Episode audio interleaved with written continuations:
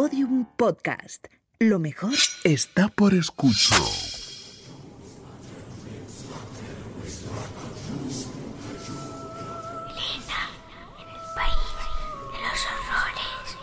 con Elena Merino en Podium Podcast.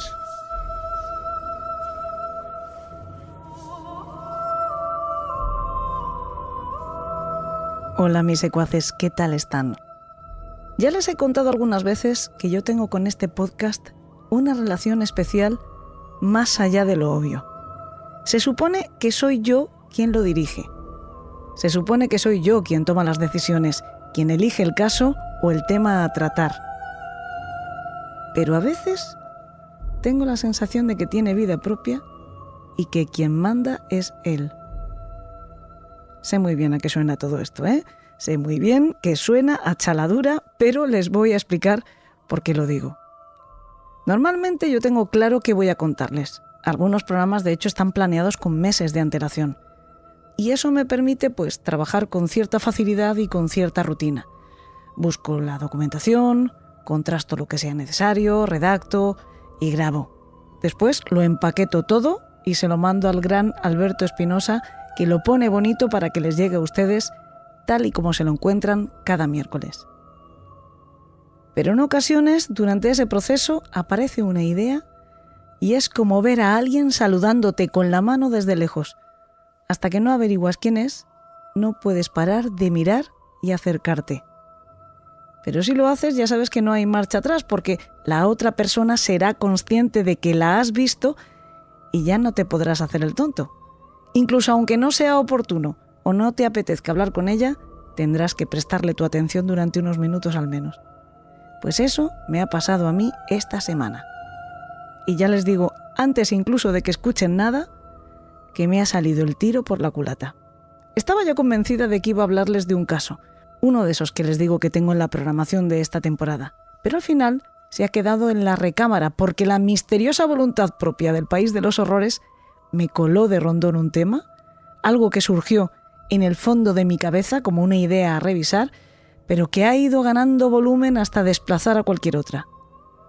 Y resulta ser un asunto tan interesante, tan actual, pero con tanto para analizar, que lo que nos va a dar tiempo a hablar hoy nos va a dejar con hambre.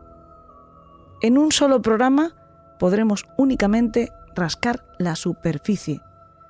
Por eso les digo que me ha salido el tiro por la culata, porque yo me las prometía muy felices con mi planificación. Pero es que seguro que están de acuerdo conmigo en que merece la pena y además es necesario. Hoy vamos a hablarles de la violencia en las redes sociales. Uf, es un tema que empieza a ser inabarcable, por desgracia. Estrella de TikTok acusada de matar a su esposa y su compañero después de instalar una aplicación de espionaje en el iPad de su hija de 5 años. Este es un titular, aparecido concretamente en la CBS el pasado 26 de octubre, que tiene en tan pocas palabras unos cuantos horrores.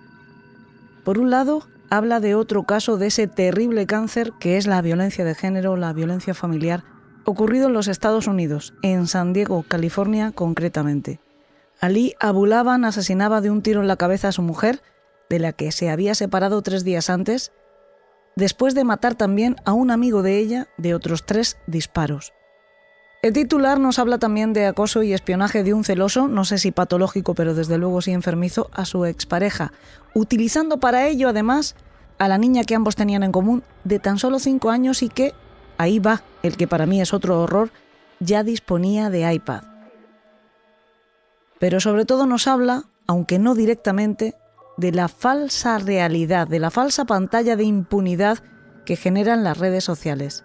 El parricida aparece en la noticia descrito como una estrella de TikTok, con cerca de un millón de seguidores. Hacía vídeos imitando personajes paradigmáticos de Al Pacino como Scarface como el abogado John Milton de la película Pactar con el Diablo. Pero también hay algunos vídeos en los que le podemos ver junto a su esposa, riendo y aparentemente felices. Pues a pesar de esas apariencias, como digo, esa falsa realidad, Ali ya había sido violento con ella en al menos una ocasión anterior, en septiembre, cuando la empujó y le causó algunas lesiones. Ana, que es como se llamaba ella, lo echó de casa el 18 de octubre. Al día siguiente, él volvió al apartamento a hurtadillas, aprovechando que estaba vacío, y lo destrozó. También colocó una aplicación de espionaje en el iPad de su pequeña. Fue así como pudo escuchar, horas más tarde, que su mujer estaba con un amigo en la casa. Ali fue directamente allí, armado con una pistola, y los mató. Después llamó a su madre para contarle lo que había hecho y fue a recoger a la niña al colegio. También llamó a la policía para confesar. Además, la policía obtuvo imágenes de las cámaras de seguridad del edificio donde se le ve a él abandonándolo hacia el aparcamiento. Pues pese a estas evidencias se ha declarado inocente ante el tribunal. La jueza ha decretado que permanezca en prisión en espera de juicio sin derecho a salir bajo fianza y también ha emitido una orden de protección que le obliga a mantenerse alejado de su hija. Ni en este reportaje de la CBS ni en otras fuentes que hemos leído trazan una relación entre el crimen y que este hombre fuera una estrella de TikTok. Solo lo destacan. Lo mencionan todos. Eso mismo ocurre también en otros sucesos del estilo, como veremos más adelante. Esta concretamente es la noticia que se coló en la agenda de esta semana como un pertinaz recordatorio de un tema que yo tenía pendiente abordar, el de la violencia en las redes sociales, pero aún imaginando cuánto podía dar de sí la cantidad de sucesos que podrían incluir ese hashtag, violencia en las redes sociales, ha sido desbordante. En abril, por ejemplo, se dictaba sentencia contra Devon Erickson y los titulares de prensa acompañaban su nombre con la descripción El asesino con más fans de TikTok. En esta red social se han creado un montón de cuentas de apoyo a este criminal condenado a cadena perpetua por protagonizar otro tiroteo en un instituto de los Estados Unidos, el STEM de Highland Ranch, en Colorado, en mayo de 2019. Él, quien se ha declarado a sí mismo víctima de acoso escolar por ser homosexual, planificó y ejecutó el intento de masacre con un amigo transgénero, Alex McKinney, de 16 años. Por cierto que ese plan se hizo también a través de otra red social, Snapchat. Entraron en la escuela con tres pistolas escondidas en una funda de guitarra y en una mochila. Mataron a un estudiante e hirieron a otras nueve personas. Él, en juicio, se declaró inocente y aseguró haber sido presionado por McKinney para hacerlo, pero que él no tenía ninguna intención de dañar a nadie. No le ha servido de nada ante el tribunal, pero parece ser que sí para miles de seguidores en TikTok que piden su perdón, según parece, solo porque es muy guapo. Lo mismo pasa con Cameron Herring, un chico de 21 años, en verdad muy guapo y con unos clarísimos ojos verdes, que ha sido condenado a 24 años por acabar con la vida de una mujer y su bebé atropellándolas con su coche mientras participaba en una carrera ilegal. Pues nada más que por su belleza y por esos clarísimos ojos verdes, oleadas de personas piden su indulto en TikTok e Instagram. En fin, unos logran tan inútil y absurdamente millones de fans y seguidores y otros hacen cosas verdaderamente desesperadas por lograrlos, pero igualmente inútiles, porque no siguen aquí para conocer el éxito, para saber que sus cuentas son finalmente lugares de culto, que ellos se han convertido en virales, aunque sea por unos minutos, y que su nombre fue trending topic.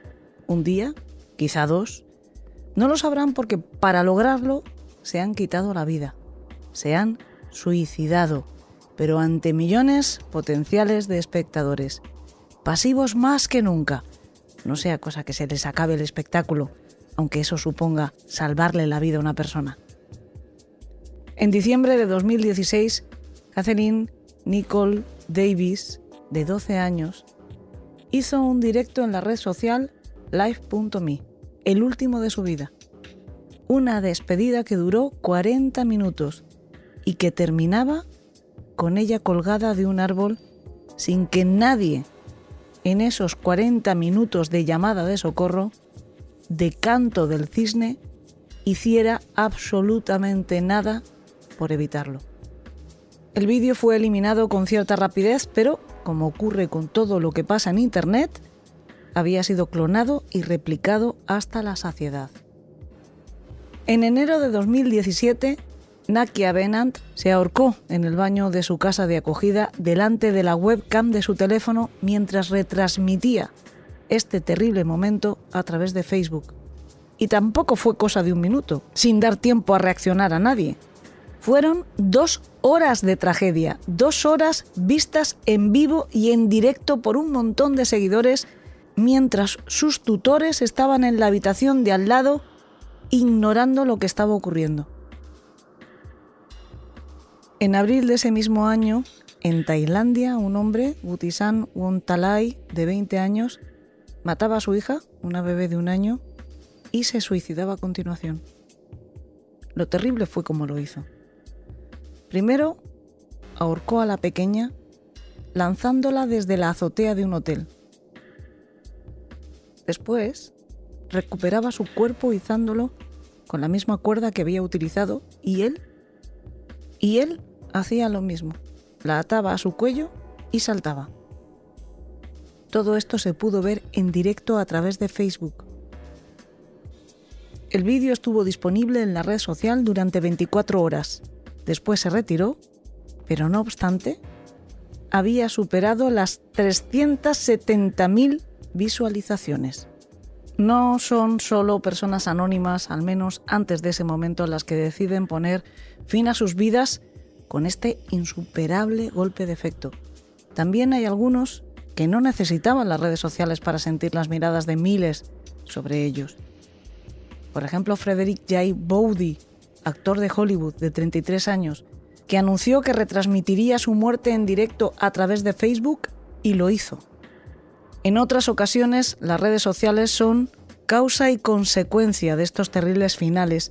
Es el caso de Celia Fuentes, por ejemplo, quien también compartió con sus seguidores su estado de abatimiento semanas antes de quitarse la vida. Otro de los factores que está presente en muchos suicidios, sobre todo de niños y adolescentes, es el ciberacoso a través de las redes sociales, según el informe de riesgos y oportunidades en Internet y uso de los dispositivos móviles entre menores, que se realizó en el año 2016 y por lo tanto podemos suponer que requeriría una actualización, el 12% de los niños y niñas de entre 9 y 16 años han sufrido bullying a través de Internet. Las redes sociales también pueden ser algo incluso peor, pueden ser el instrumento de incitación al suicidio. Hace un par de años en Malasia una chica de 16 años se quitaba la vida de acuerdo con la opinión mayoritaria de sus seguidores de Instagram. Ella, cuya identidad no es pública, había hecho una encuesta previa preguntando qué debía hacer. Concretamente su mensaje decía, muy importante, ayúdenme a escoger M o V. Según las autoridades, M significaría morir y V significaría vivir pues dos tercios de los que respondieron a esa encuesta, el 69%, estuvo a favor de que la chica se quitara la vida. Pero las redes sociales han dado lugar a otro fenómeno criminal o a otro tipo de criminal del que aún prácticamente no hay bibliografía, el neópata. Lo cita Paz Velasco en su libro Criminalmente, haciéndose eco del término acuñado por Carlos Cabeza López. Según define él, los neópatas son personas que utilizan la red para expresar su agresividad, para expresar sus tensiones, trastornos neuróticos, trastornos psicóticos o psicopáticos o cualquier otra cuestión negativa de su personalidad y que encuentran en el anonimato de la red el medio perfecto para canalizar sus frustraciones. Es decir, según esta definición, aquí podríamos incluir, por ejemplo, a los haters, también el acoso al que someten estos despiadados personajes a algunos creadores de contenido en las redes sociales o influencers puede estar detrás de algunos trágicos finales de quienes han sido diana de sus críticas. Es el caso, al parecer, de Melania Capitán, conocida cazadora y bloguera, que se suicidó por esta causa también hace unos años. Pero según Cabezas, neópatas son también quienes tienen una fuerte tendencia a intentar experimentar la fama a cualquier precio. Son casi siempre jóvenes y adolescentes que cometen agresiones y delitos para mostrarlos en las redes sociales con afán de notoriedad, de reconocimiento público, sin tener en absoluto en cuenta las consecuencias de sus actos o mostrando una completa despreocupación por ellas.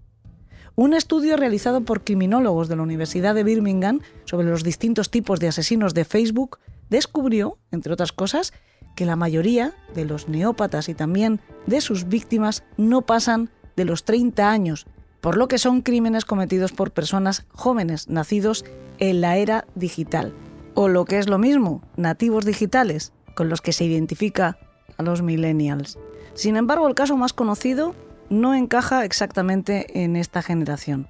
Se trata de Luca Rocco Manota, y no me voy a extender mucho en su caso porque merece un capítulo aparte del País de los Horrores. Seguro que muchos de ustedes, sin embargo, han visto el documental de Netflix No te metas con los gatos.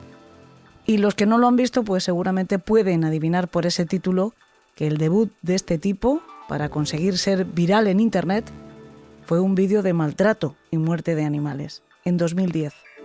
Pero es que un par de años después hizo algo bastante parecido aún más cruento y sangriento, pero con su compañero de piso.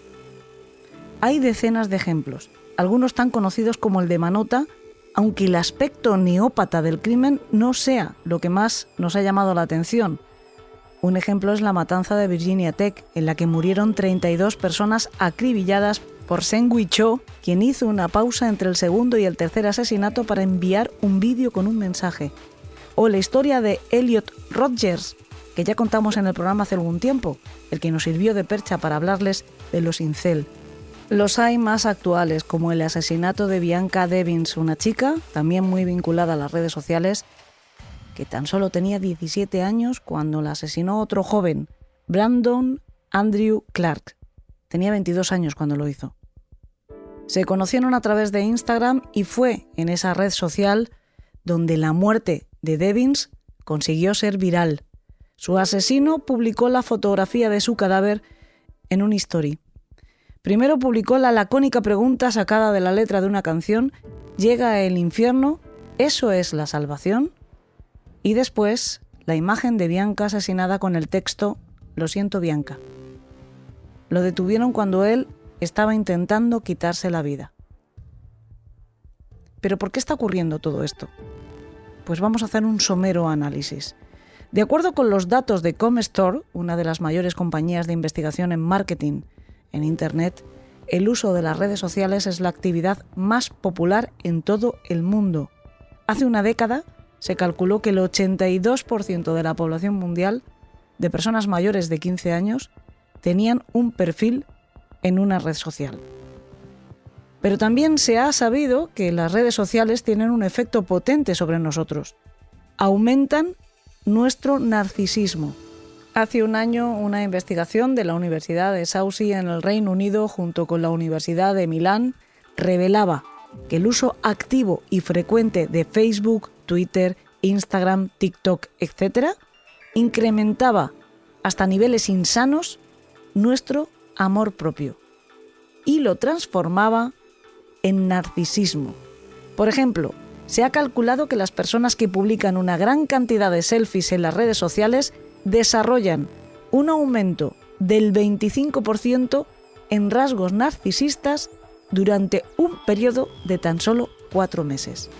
Según este estudio, entre un 6 y un 18% de los llamados millennials o nativos digitales tienen un cierto grado de dependencia digital o uso problemático de Internet, y esa es la base de posteriores rasgos narcisistas en la personalidad. Pero hay otro dato que nos puede servir para esbozar una ruta que explique la violencia vinculada a las redes sociales. Según otra investigación, la realizada por Bran Bushman y Sophie Jaervik de la Universidad de Ohio, que analizaron 437 estudios de narcisismo y agresión que involucraban a más de 123.000 participantes, el narcisismo está relacionado con el 21% de aumento de las agresiones y el 18% de aumento de la violencia global. Así que ya ven, detrás de todo esto lo que hay es puro narcisismo, viejo conocido narcisismo. Pero todavía podemos añadir un punto más a esta especie de índice en el que se ha convertido el programa de hoy, un índice para tocar apenas algunos aspectos relacionados con ese tema tan enorme que es la violencia en Internet y la violencia en las redes sociales. Hay otro fenómeno vinculado con la neopatía, y es que muchas veces el reconocimiento que buscan estos criminales viene en forma de réplica. Hay un componente de imitación en este tipo de comportamientos. Otros espectadores del horror, digamos, se convierten a su vez en productores del horror sin reparar de nuevo las consecuencias de sus actos ni por supuesto mostrar ningún grado de empatía. Se habla incluso de disociación inducida por las redes sociales, de modo que producirían un yo digital, un alter ego, con el que el individuo actúa sin temer las consecuencias reales de su comportamiento. Algo así como lo que ocurre en las redes sociales se queda en las redes sociales. En este caso, tanto el original como la copia tienen una misma motivación, llamar la atención y canalizar sus frustraciones. Son sujetos, como hemos dicho, profundamente narcisistas, pero con una necesidad infinita de atención y también de control. Este fenómeno de la imitación, relacionado vinculado con la neopatía, lo encontramos, por ejemplo, en los casos de violación en grupo, en los casos de manada o en eso que se ha bautizado como happy slapping, grabar una agresión y colgarla en la red. Se convierte muchas veces en un desafío, eso que llaman challenge, que repiten y replican como si fuera un baile, sin pararse a considerar las consecuencias como hemos señalado en varias ocasiones. De todo esto queremos hablar con un verdadero especialista, no solo por su conocimiento, que es mucho, sino sobre todo por su experiencia y al que nos alegramos un montón de volver a recibir en Elena en el País de los Horrores. Pues es un verdadero placer darle la bienvenida de nuevo a Juan Manuel García López, presidente del Instituto Europeo de Ciencias del Comportamiento, además de muchas otras cosas, y una de las de los amigos de este programa más veces reclamado desde la primera vez que has aparecido, que lo sepas. Anda, ¿en serio? Te lo pues, aseguro. no es lo que me alegra escuchar eso. Pues muchísimas gracias, yo encantado, ya lo sabes.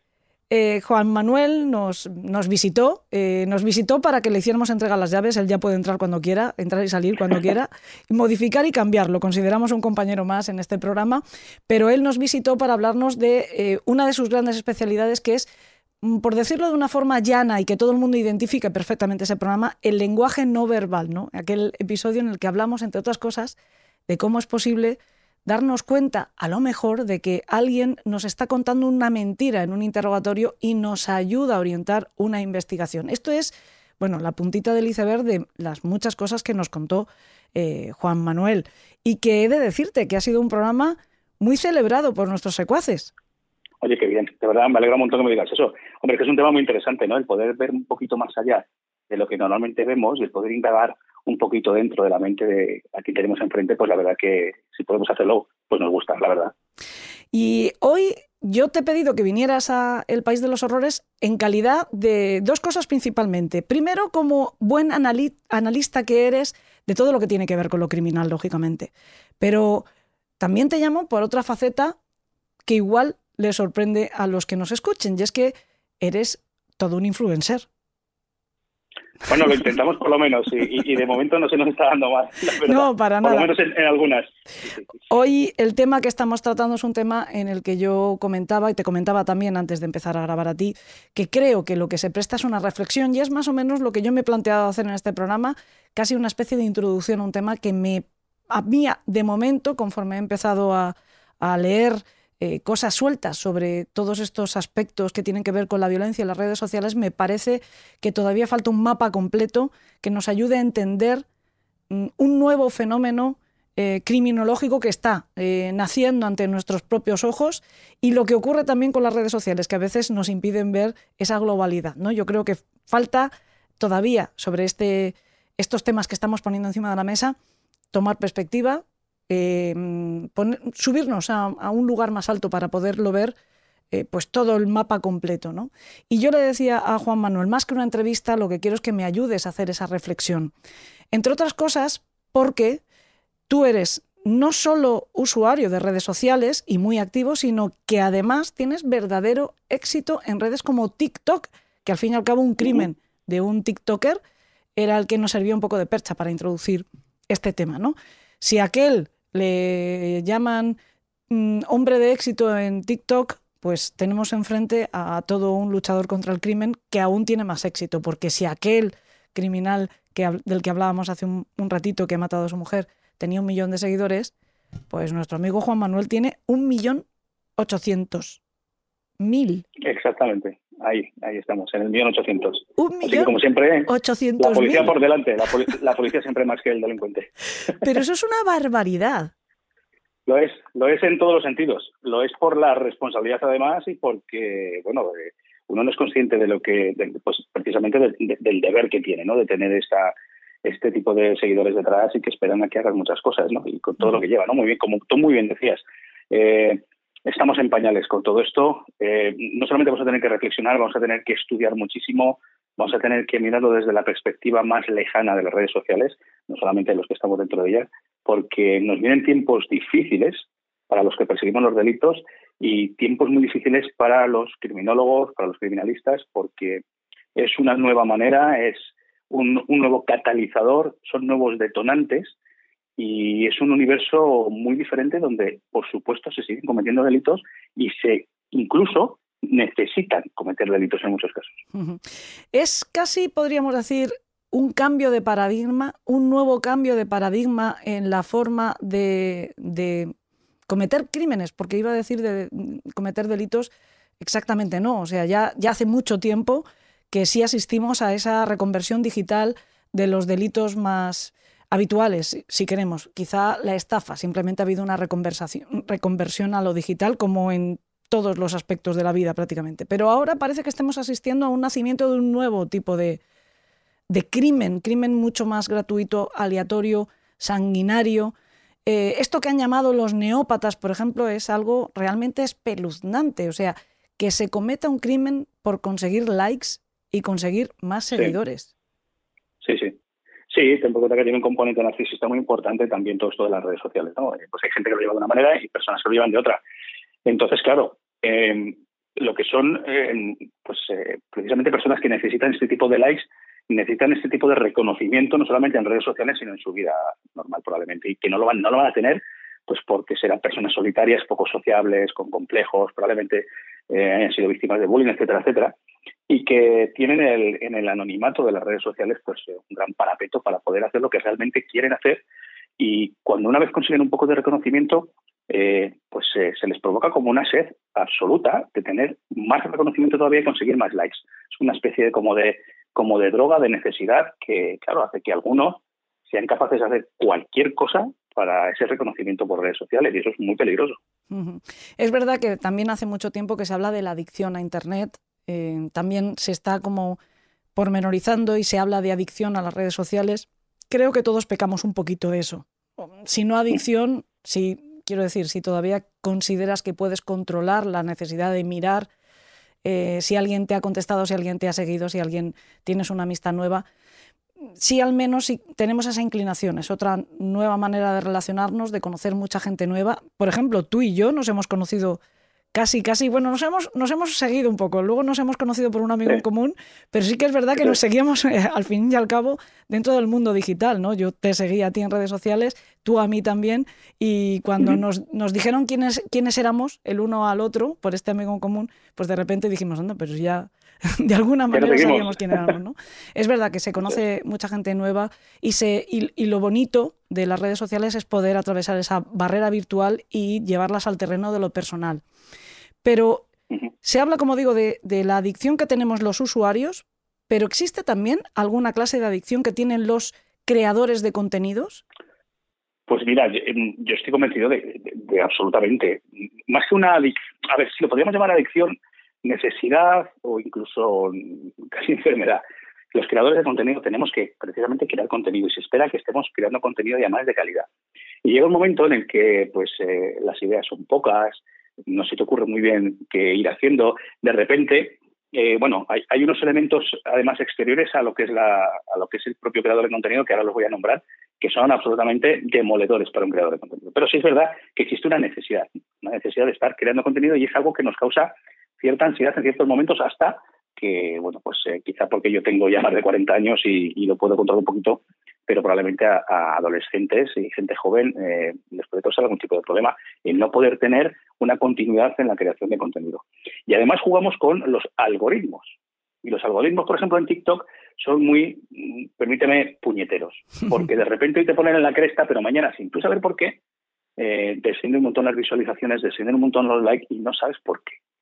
Entonces tú crees que es porque tu contenido no es lo bueno que debería de ser, no es tan bueno como lo hacías antes, intentas cambiar de estilo, intentas cambiar de, vídeos, etcétera, y resulta que no tiene nada que ver, sino que es el algoritmo que, bueno, pues es así de gracioso, debe ser el primo hermano de Murphy, y pues te tira una semana que tienes un 10% de, de visualizaciones. Y eso a los creadores que nos preocupamos, pues la verdad que nos, nos hunde un poco, hasta que te das cuenta que es solamente eso, porque tienes periodos en los que no publicas nada y de repente, sin publicar nada, ciertos vídeos que no habían tenido éxito empiezan a tenerlo.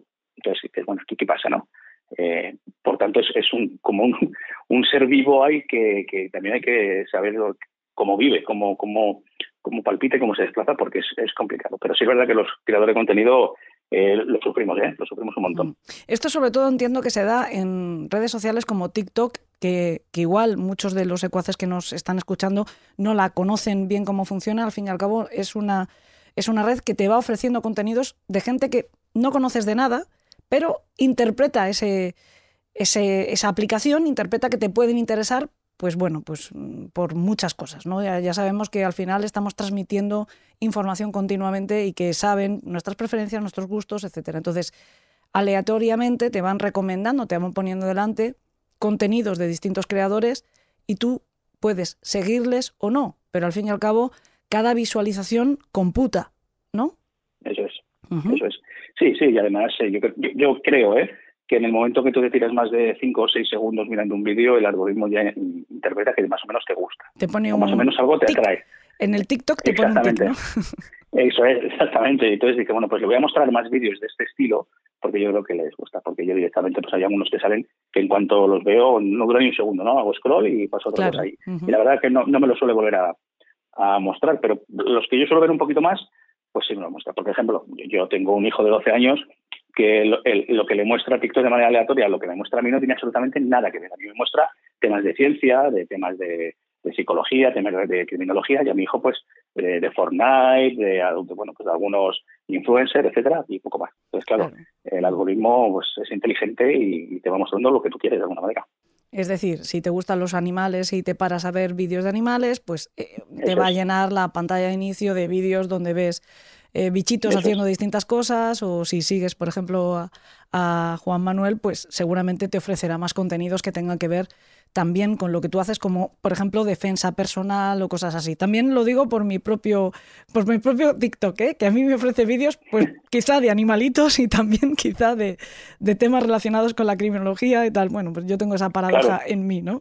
Em, has mencionado una cosa que es importante. Has dicho antes eh, casi de pasada, tú tienes 40, un poquito más de 40 años y por lo tanto pues no te afecta tanto porque bueno, pues ya eh, tienes tu vida hecha cuando aparecen estas aplicaciones como TikTok y aunque te, puedan estar dando muchas alegrías, tampoco te genera esa ansiedad de mantenerte en, la cumbre, ¿no? Ni, ni en la cresta de la ola, ola, como pueda pasar a otra gente que casi están empezando a vivir, como quien dice, ¿no? ¿Crees que estos fenómenos tienen que ver solo con la, lo que se ha llamado generación digital, por salirnos un poco de, esto de los millennials y tal, sino por, llamémosle generación digital, gente que ya ha nacido pues con, estos medios, estos nuevos medios en su ADN, que solo son nuevas tecnologías, por cierto, para los viejunos como yo, ¿eh? Seguimos llamándole nuevas tecnologías, pero yo no sé qué tienen de nuevas ya. ya, desde luego. Sí, sí, es, es, es bastante complicado ¿eh? el tema de... A ver, es que es, a ver, es tan poderosa estas redes sociales que realmente eh, tienes que estar muy bien amueblado para que no te afecten. Porque ya digo, ¿eh? yo me considero una persona bastante pragmática, bastante bien amueblada y, me afecta.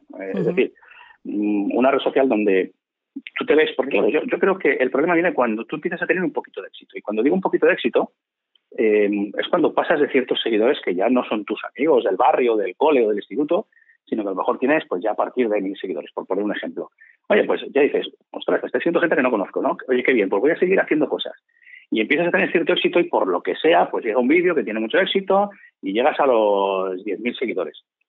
Vas a empezar a tener haters. Y, yo, os aseguro a todos, lo que nos esté escuchando, que la gente joven no es capaz de gestionar un, ataque de haters. Ojo, porque hacen mucho daño. Yo no he visto haters más agresivos. Ese es otro de los fenómenos asociados con la violencia que traen consigo las mm. redes sociales, que yo incluyo en este paquete de eh, al que invito que, eh, en el que invito que todos hagamos una, una seria reflexión. ¿no? Esa parte, los haters, yo no he visto haters más violentos que en mm. TikTok. Y eso que, por ejemplo, hemos de decir que en Evox, que tantas alegrías nos trae siempre a todos los podcasters, en Evox se cuela a veces gente, bueno, muy, muy lenguaraz, ¿eh? pero lo de TikTok es algo abrumador. Sí, eh, porque jugamos con el anonimato. Y jugamos con el anonimato y además esto desde la perspectiva del analista de la conducta es súper interesante, Elena, porque fíjate, ¿qué le, ¿qué le lleva a una persona a hacer daño gratuitamente a otra? De manera gratuita, incluso a, personas que, están diciendo en, los propios vídeos, por favor, no me ataquéis. Por ejemplo, yo sigo a varias personas con, pues, con depresión, etcétera, ¿no? Pues porque me, preocupan estas cosas, me gusta analizar, me gusta saber. Em, yo soy un chico que tiene depresión desde hace ocho meses y tú no te puedes ni imaginar cómo le ponen en, en TikTok. Cuando lo más natural, una persona medio normal, y entiéndeme con medio normal, es que le apoye le digo, oye, venga para adelante, que, que, tú puedes, que eres una persona fuerte, aquí estoy yo para lo que necesites. Pues no, eh, estás loco, eh, seguramente que has pensado en, suicidarte, o sea, unas barbaridades que a mí me interesa muchísimo y muchas veces hago esa reflexión de qué está ocurriendo realmente en la mente de la persona que tiene esa necesidad de hacer daño por hacer daño.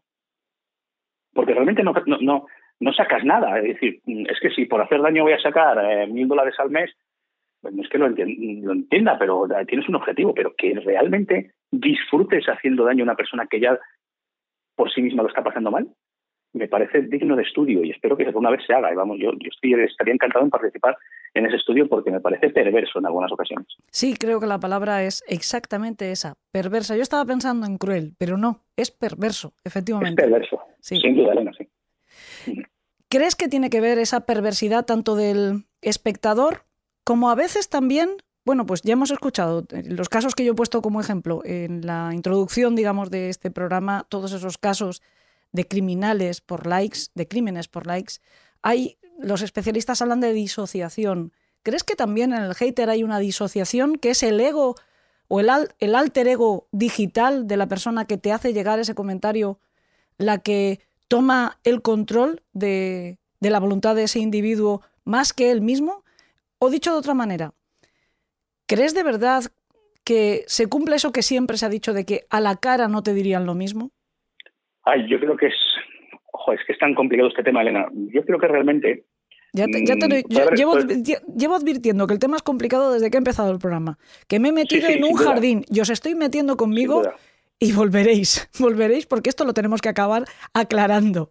Claro, pero es que además nos tenemos que meter en este jardín, es decir, los que tenemos cierta responsabilidad en esto y que nos tenemos que meter. Sí.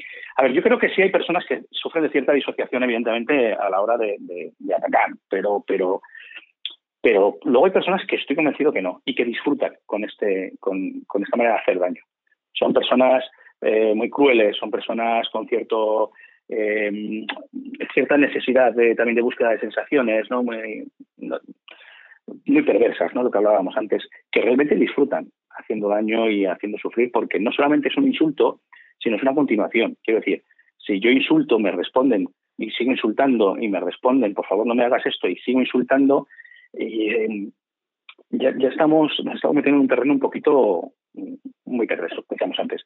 Entonces, habrá gente que evidentemente sufra una disociación y, bueno, pues lo haga también mal, evidentemente, pero no sea tanto su parte, vamos a llamarle consciente, bueno, por, para que nos entiendan, hmm. pero hay personas que van con esa necesidad. Yo conozco casos de perfiles falsos solamente por el hecho de machacar a gente. Bueno, esto estamos viendo a nivel político, lo estamos viendo continuamente, eh, de, cuentas eh, medio fake que atacan a un partido político o al otro, Pero cuando nos metemos a atacar algo personal, una persona que lo está pasando mal, una persona que eh, le acaban de detectar un cáncer y lo dice en redes sociales y, la contestación es ojalá te mueras pronto, de verdad que hay algo muy perverso dentro de esa persona, muy perverso y preocupante.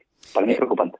Se podría decir que es un comportamiento psicopático. No me quiero meter en, en que después nos regaña nuestro querido Juan Ramón Pereira por mm, jugar a hacer diagnósticos sin la información completa. Simplemente siendo prudentes, hay un comportamiento psicopático ahí.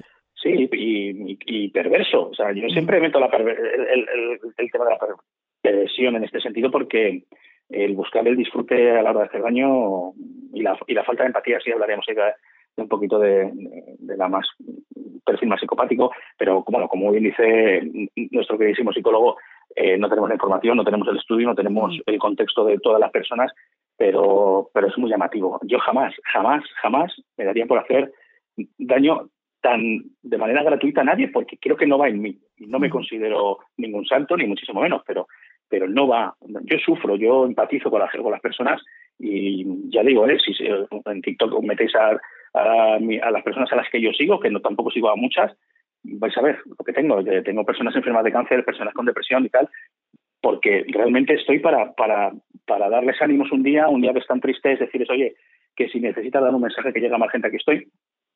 Y creo que eso es lo natural. Yo creo que el hombre es bueno por naturaleza.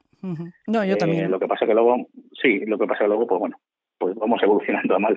Y, pero bueno. Lo que pasa es que esa misma convicción a veces se tambalea cuando me encuentro personajes anónimos, como, como bien dices, o escondidos detrás de un nick, que hacen este tipo de comentarios que dices perversos, sí, y yo añado sádicos a veces, a personas muy, muy vulnerables que están declarando abiertamente su vulnerabilidad y precisamente es lo que se utiliza para atacarles. Porque es cierto también, me imagino que como creador de contenido de éxito en una red como por ejemplo TikTok, con esos 1.800.000 mil seguidores, que es que se dice pronto, yo lo digo despacio para que se entienda la magnitud, ¿eh? pero 1.800, 1.800.000 seguidores en TikTok.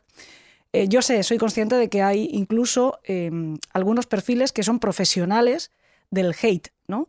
que trabajan pues para dejar malos comentarios de tal manera que, bueno, pues hay personas, no sé si tanto en TikTok como en otras en otras, no sé si llamarlo redes sociales, como he mencionado antes, Evox, ¿no?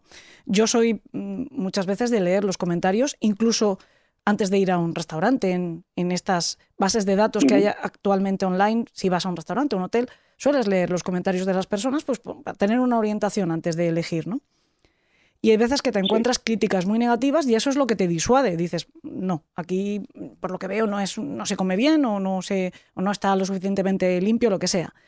También ocurre con, contenidos más creativos, si quieres, ¿no? Si tú vas a hacer un descubrimiento de nuevos podcasts por mantenerme dentro de mi propio terreno, pues a lo mejor lees comentarios que te invitan a darle una oportunidad a, ese audio y, descubres algo maravilloso, pero hay veces que el comentario generalizado te para, dices, uff, pues a lo mejor no es lo que yo quiero oír o no es lo que me apetece a mí en este momento, ¿no?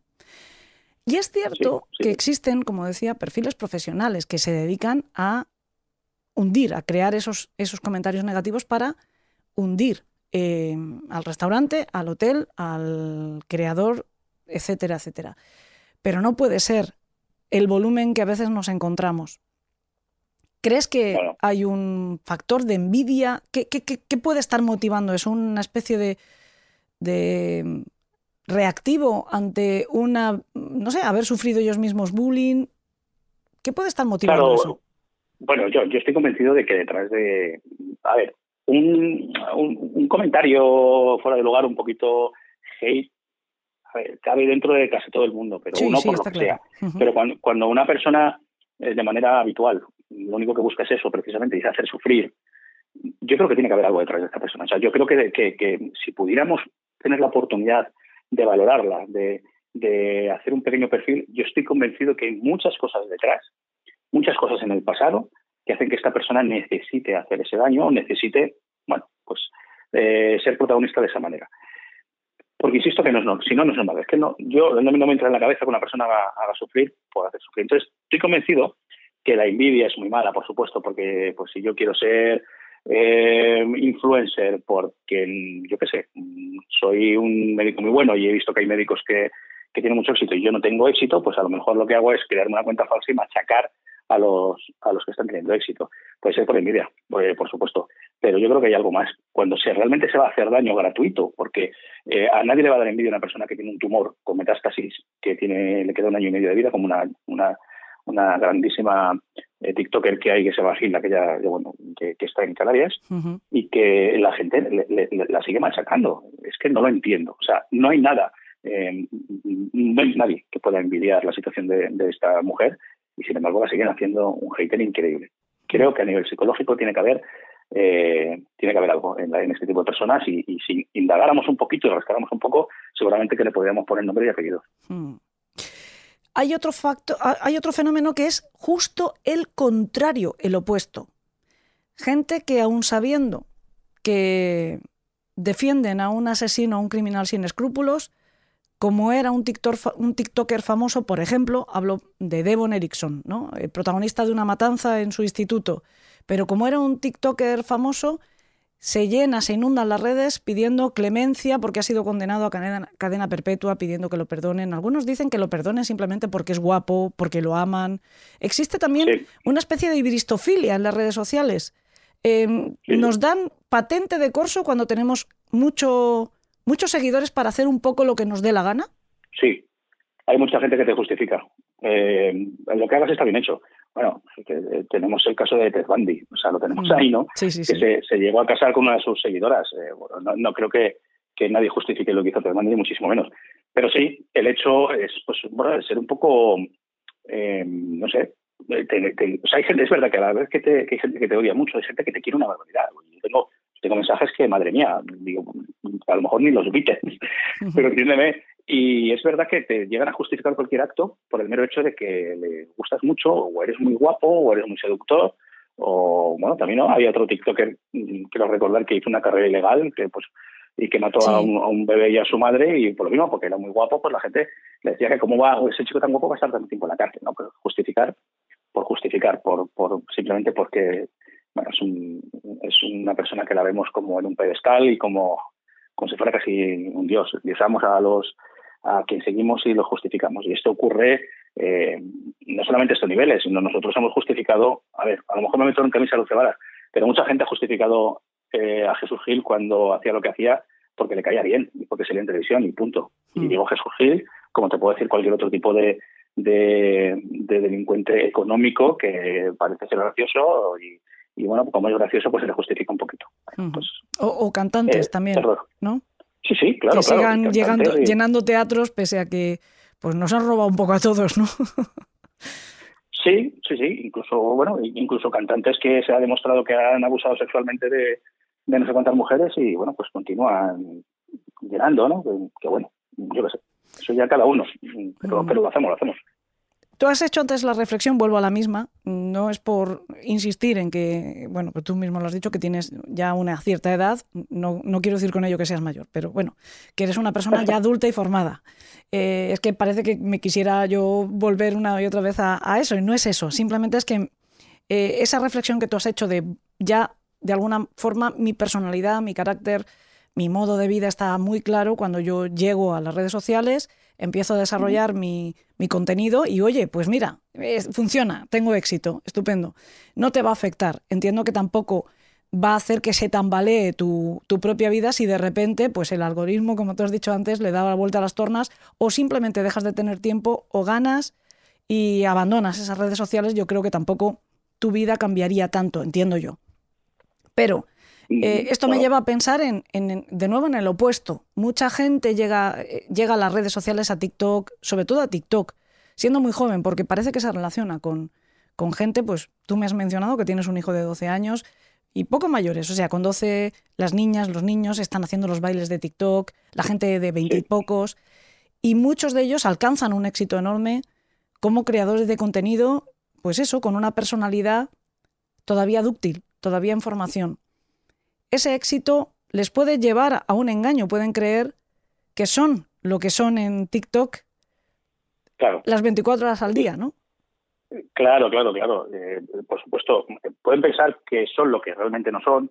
Pueden pensar además que es fácil llegar al éxito y sobre todo eh, a mí lo que más me preocupa porque el ascenso es todo, es siempre bonito, ¿no? Y que te reconozcan por la calle y, oye, me encanta lo que has hecho, pero el descenso no es tan bonito. Y sobre todo en chavales tan jóvenes, pues eso, que no tienen una madurez como para poder llegar a reflexionar sobre realmente el sentido y la importancia que tiene una red social, ¿no? Que, bueno, ¿qué, es eso, una red social? Pues cuando hay un descalabro, cuando te quitan o te piratean una cuenta o TikTok te la bloquea o etcétera, llega una frustración enorme, una frustración preocupante. Y cuando digo preocupante, me refiero a que puede llegar incluso a haber intentos autolíticos, intentos de suicidio, porque no les está yendo bien, porque les han bloqueado la cuenta y porque va a ser de su vida, porque toda su atención, todos sus esfuerzos es en seguir consiguiendo likes y que la gente le siga viendo los vídeos. Y eso, en un señor de 45 años como yo, pues no te va a ocurrir, pero en un niño de 14 o 15 años es un verdadero arma hay que tener muchísimo cuidado. Los padres tenemos que estar encima de absolutamente de lo que, de lo que estén viendo y lo que estén haciendo. ¿Tú participas alguna vez en reuniones de otros creadores de contenido, de redes sociales? ¿Conoces a otros compañeros? Sí, sí, de hecho tenemos eh, un chat por WhatsApp con varios creadores de contenido por TikTok, bastante potentes también en, esta red social, ¿eh? rondando el millón, millón y medio de, de seguidores y sí, sí. Eh, además, todos como muy serios, como todo como muy científico, ¿no? No hay nadie que se dedique solamente a bailar, o médicos, farmacéuticos, eh, enfermeros, eh, relacionados con la banca, abogados. ¿Y alguna vez habláis, debatís sobre estos temas? ¿Os preocupan? ¿Hacéis reflexión? ¿Eso que estoy yo todo el rato diciendo que tenemos que hacer? Sí, sobre todo, mira, mm, algunas veces nos preocupa ver que un chaval, un chico, una chica, de repente la toma con alguien. Por ejemplo, nosotros tenemos, eh, la verdad que todos somos mayorcitos, ¿eh? La, eh, quizá la chica más joven tenga 30, 31 años, que, bueno, pues, como hemos dicho antes, ya es una madurez más que suficiente para no tener problemas en una red social.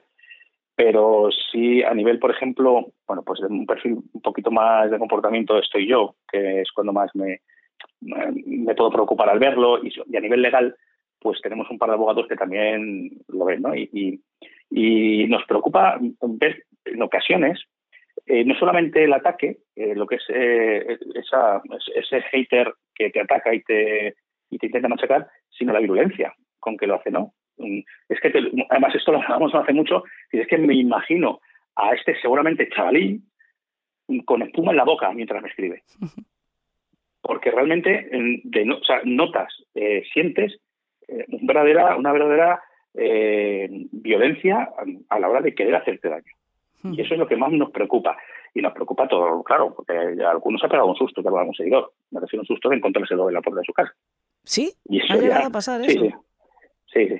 Sí, En plan bien, luego en plan positivo, o sea, nada malo, pero pero bueno, claro, es como, bueno, decía Ibai hace no mucho, ¿no? Es que tengo continuamente gente en la puerta, decía el hombre. Eh, bueno, pues hmm. eso ya sabemos lo que le pasó con la gente a la puerta a John Lennon, ¿no? Eh, sí, sí. Entonces, es, eh, alguna vez este claro, pues evidentemente te tiene que preocupar, claro.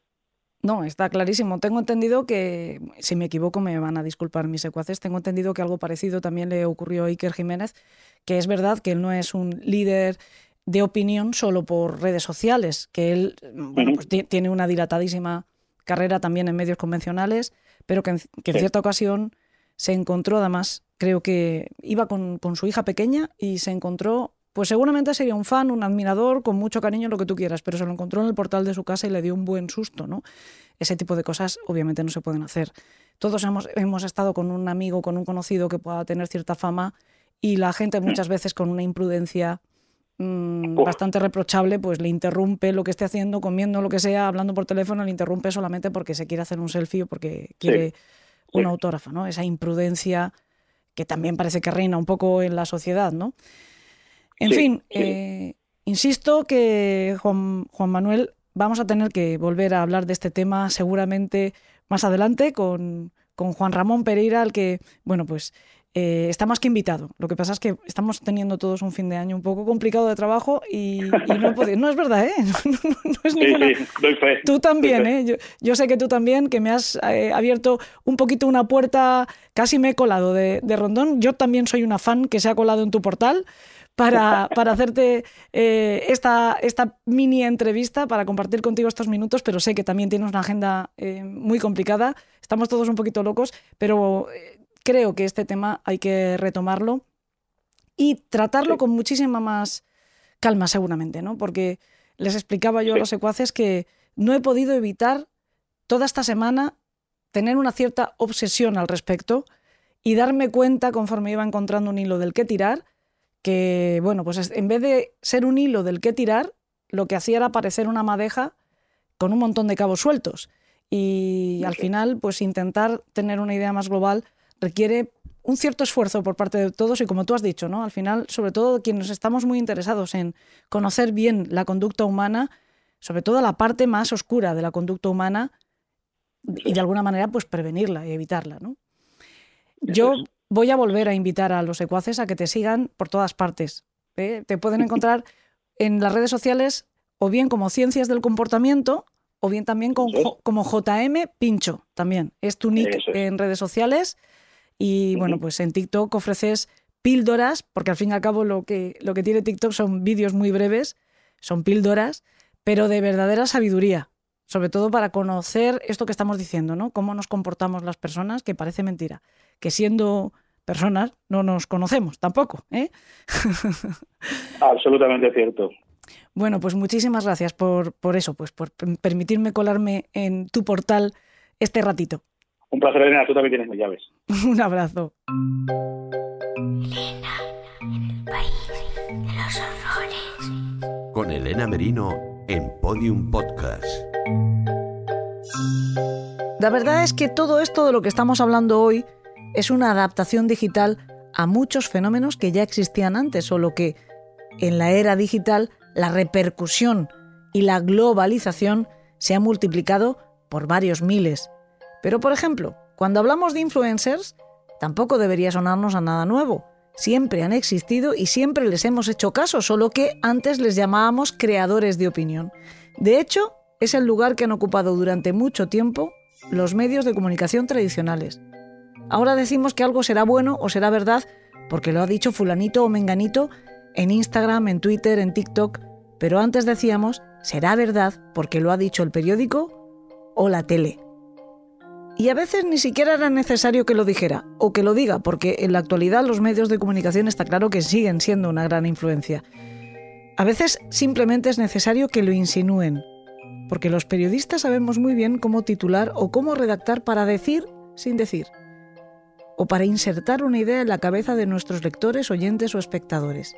Y eso tiene consecuencias. Siempre hablamos de las consecuencias en este programa. A veces, consecuencias terribles. Todo el mundo está de acuerdo en que esa influencia de los medios de comunicación insinuando fue lo que condujo a la condena de una inocente en el caso del asesinato de Rocío Baninkoff. Ya saben que me refiero a Dolores Vázquez, quien por fin ha roto su silencio para explicar cómo vivió ella ser víctima de uno de los mayores errores judiciales de la historia de España y lo ha hecho en la serie documental Dolores, toda la verdad sobre el caso Baninkoff de la plataforma HBO Max, a la que por cierto todavía se pueden suscribir por la mitad del precio, por solo 4,49 euros al mes para toda la vida, si lo hacen antes de que termine este mes, si lo hacen antes del 30 de noviembre. A Dolores Vázquez, un jurado popular, la declaró culpable del asesinato de Rocío y fue condenada a 15 años y un día de prisión. Pero también fue condenada a toda una vida de sospecha, de dolor, de exclusión y de señalamiento. Su abogado recurrió la sentencia y consiguió que el Tribunal Superior de Justicia de Andalucía ordenara un segundo juicio por falta de motivación en el veredicto pero no exoneró a Dolores.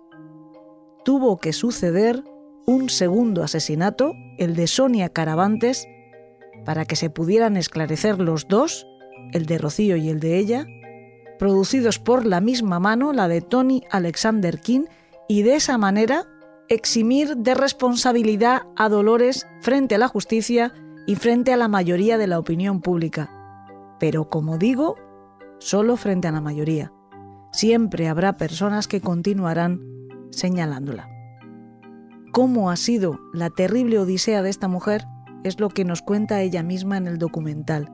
Ya saben, en HBO Max, Dolores, toda la verdad sobre el caso Baninkoff. Y ya que estoy anunciándoles cosas, les quiero anunciar también un evento donde tendré el placer de participar, que será un placer mucho mayor si ustedes me acompañan. Será el próximo 19 de noviembre, en el Salón de Grados de la Universidad de Granada, a eso de las once y media, entre las once y media y la una y media. Estaré maravillosamente acompañada, o acompañaré con muchísimo gusto a dos grandes compañeros, a Santiago Camacho, de Días Extraños, y a Tomás García Baringo, de Friquilosofía, hablando pues de la pasión que nos une del podcasting. Será en las segundas jornadas de podcasting organizadas por la Facultad de Relaciones Laborales y Recursos Humanos de la Universidad de Granada. Por la tarde además, a partir de las cuatro y media, podrán ver y disfrutar en vivo de la grabación de Dex de Días Extraños, en el que también tendremos el honor de participar como invitados Tomás García y yo. Tomen nota, el viernes que viene, 19 de noviembre, a partir de las once y media. No se me despisten porque no se pueden reservar plazas, se va ocupando la sala conforme lleguen hasta completar aforo. Por cierto, que esto de hacer podcast, esto del podcasting, tiene a veces consecuencias maravillosas. Por ejemplo, hace algún tiempo recibimos en nuestro buzón de mypublicinbox.com barra el país de los horrores un correo de unos chicos, errores de O'Rabin se hacen llamar, a los que les gusta mucho nuestro país de los horrores, pero sobre todo ese rincón fetiche por el que tanto me gusta pasar antes de despedirme de todos ustedes, que es el Club de los Marineros Muertos. Querían hacernos llegar un regalo maravilloso. Querían hacernos llegar un libro una antología coral de relatos de terror, publicada bajo el auspicio de un sello editorial imaginario, como ellos mismos dicen. Esta antología se titula Evil.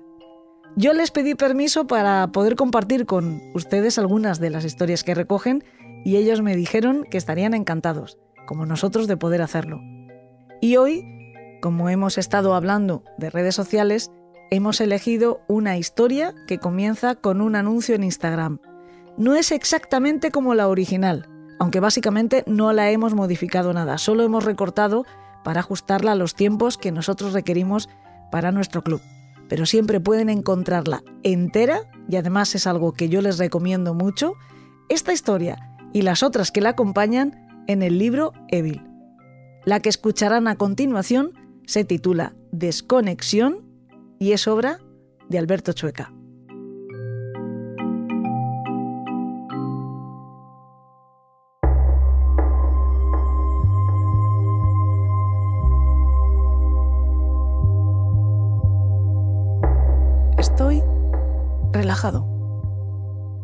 Absorto, perplejo, inmóvil en una isla caribeña tumbado boca arriba contemplando las frondosas palmeras, el cielo despejado y una imponente luna llena enfrente de mí. Nunca la he visto tan grande y tan brillante, aunque tampoco me he detenido muchas noches a verla hasta ahora. Siento la brisa marina que me relaja y escucho el graznido de las gaviotas junto con las olas rompiendo en la orilla del mar. Es como si el tiempo se hubiera detenido por completo. Pero volvamos atrás. Mi presente y mi futuro son lo de menos. ¿Quieres conocer cómo he llegado hasta aquí? Mi historia se remonta a cuatro meses y 22 días atrás. Lo recuerdo a la perfección. Era un 16 de febrero de 2019 cuando empezó todo. El sol brillaba con fuerza en la capital española, las terrazas estaban abarrotadas a mediodía y el ruido del gentío y del tráfico era ensordecedor. Por mi ventana se colaba un intenso y desagradable olor a pescado rebozado que me recordaba que no había desayunado y que tenía ya que ir a almorzar. Aquel día estaba trabajando de forma remota en mi investigación sobre las características del riñón según su morfología. Realmente el tiempo apremiaba y los últimos días no habían sido de provecho me propuse quitarme todas las distracciones y focalizarme en mi estudio. Cerré la ventana inmediatamente y el bullicio desapareció. Me lavé la cara nuevamente y cogí el móvil por un instante para ver las últimas historias de mi Instagram antes de desconectar completamente. Es ahí cuando una oferta irresistible apareció en forma de banner vertical. Descubre las playas paradisiacas de República Dominicana. Las imágenes eran preciosas. ¿Quién se podía resistir a esas instantáneas de playas vírgenes de ensueño para ponerse a investigar nuevamente sobre los riñones? Empecé a curiosear detenidamente en la web y vi que, reservando con antelación el viaje y el hospedaje, el precio era realmente asequible para cualquiera. Un auténtico chollo. Salida desde Madrid y descuento grupal. Avisé presuroso a mi grupo de amigos, Ana, Miquel, Alejandro, José y Marta. Y a mí me conocían como el chino, por la forma de mis ojos al reír. Un plan que siempre queríamos hacer era un viaje juntos, pero abrumados por nuestro propio trabajo, nunca encontrábamos el momento. Teníamos que tomar acción, era el momento de desconectar. Esta vez, sí. Planteé la idea y tuvo buena aceptación. Podría ser el mejor verano de nuestras vidas, una experiencia única.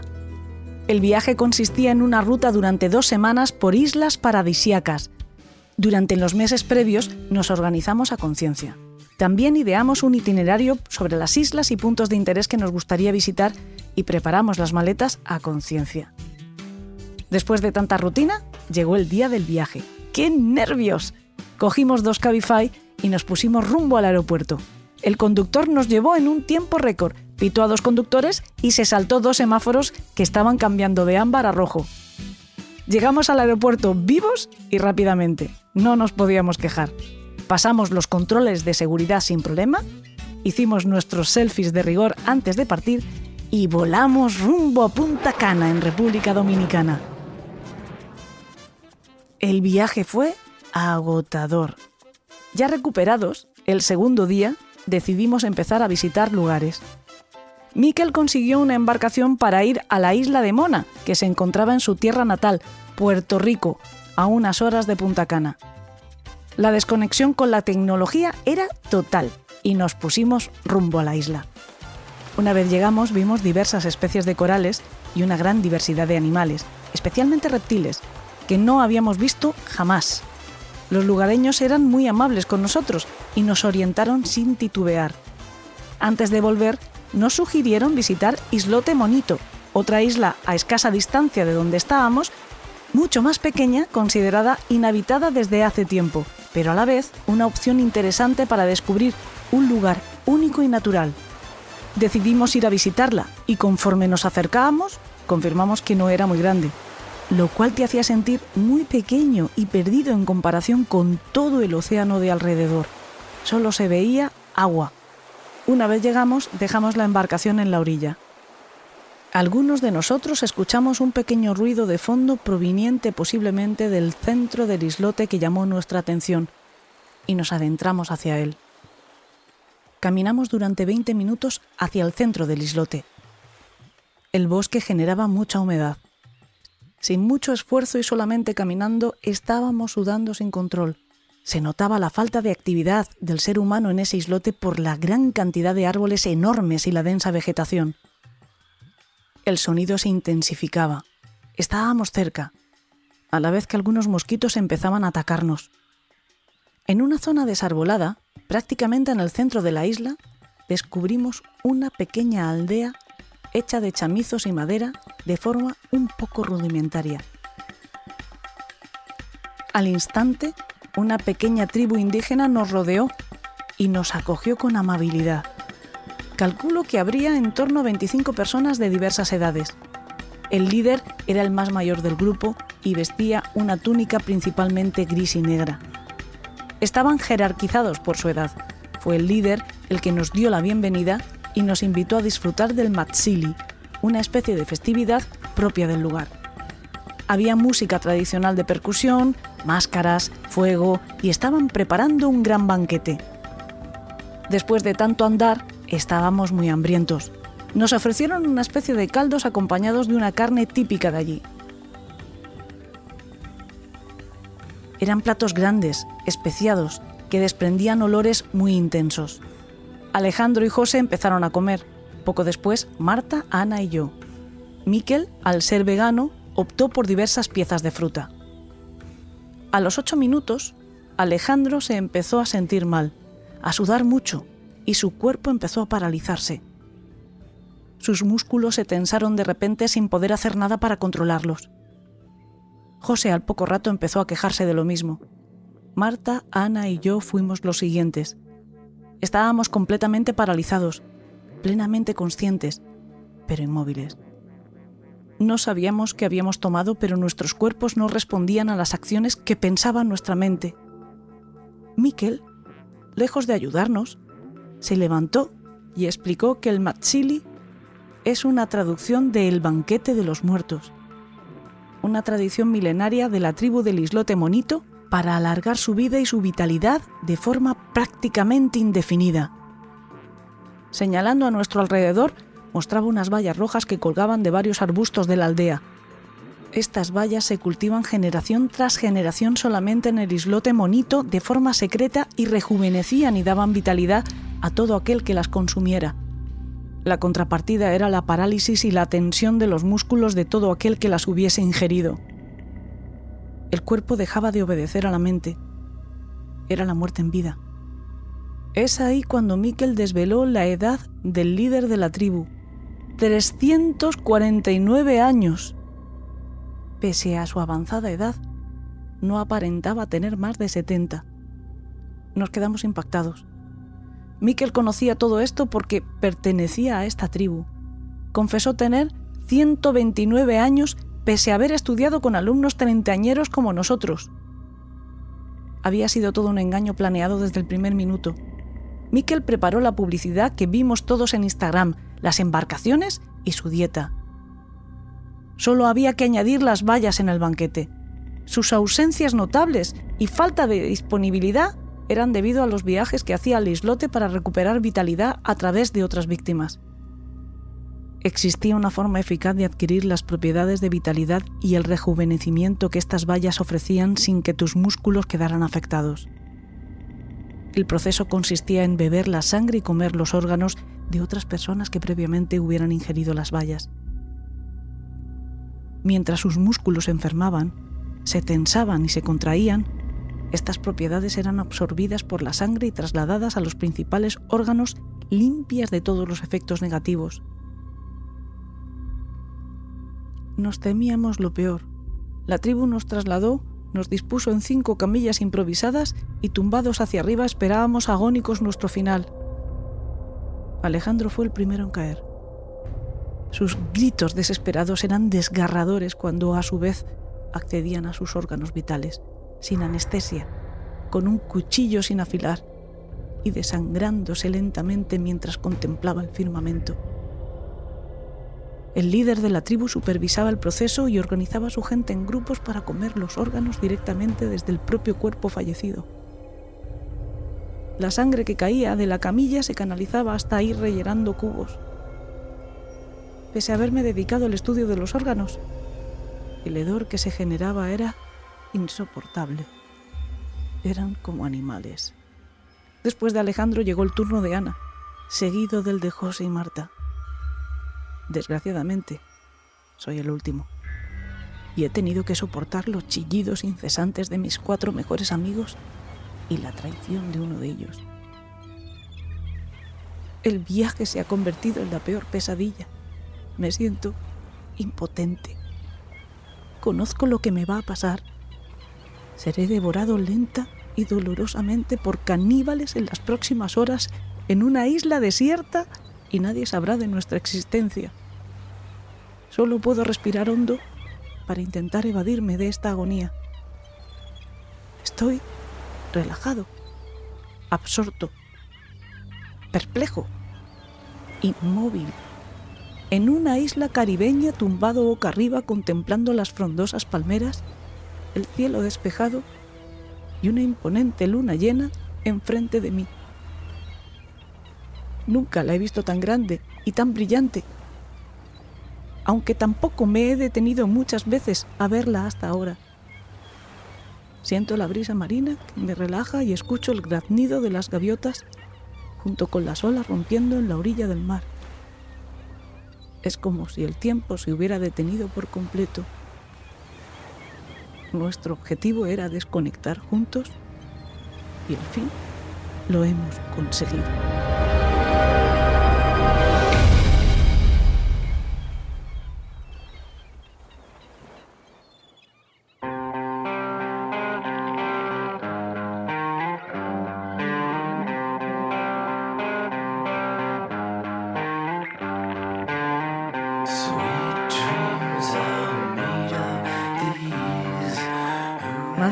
Que ver cómo se están poniendo los paraísos. Bueno, menos mal que a nosotros siempre nos quedará el país de los horrores. No sé si para relajarnos, pero sí para indagar en un mundo infinito, en un universo, el de la psique humana. Tan fuerte y tan vulnerable, tan firme y tan maleable, tan oscura y tan luminosa, y todo al mismo tiempo. Somos capaces de cambiarlo todo, de crear y de destruir, solo amando u odiando. Así somos. Y esto es muy evidente, sobre todo con una realidad cada vez más virtual, pero también cada vez más polarizada. Porque ya han visto que los mensajes en la era digital son como las células, tienen implícita la cualidad de multiplicarse, a veces incluso de forma dañina, como el cáncer. Ustedes de todas formas, por favor, síganos en las redes sociales. Estamos en Twitter y en Facebook y con bastante menos actividad también estamos en Instagram y en YouTube. Gracias a Juan Manuel García López y a mis queridos Yes Cast por este programa y a ustedes por escucharlo. Por favor, repitan la semana que viene. Hasta entonces que tengan dulces sueños.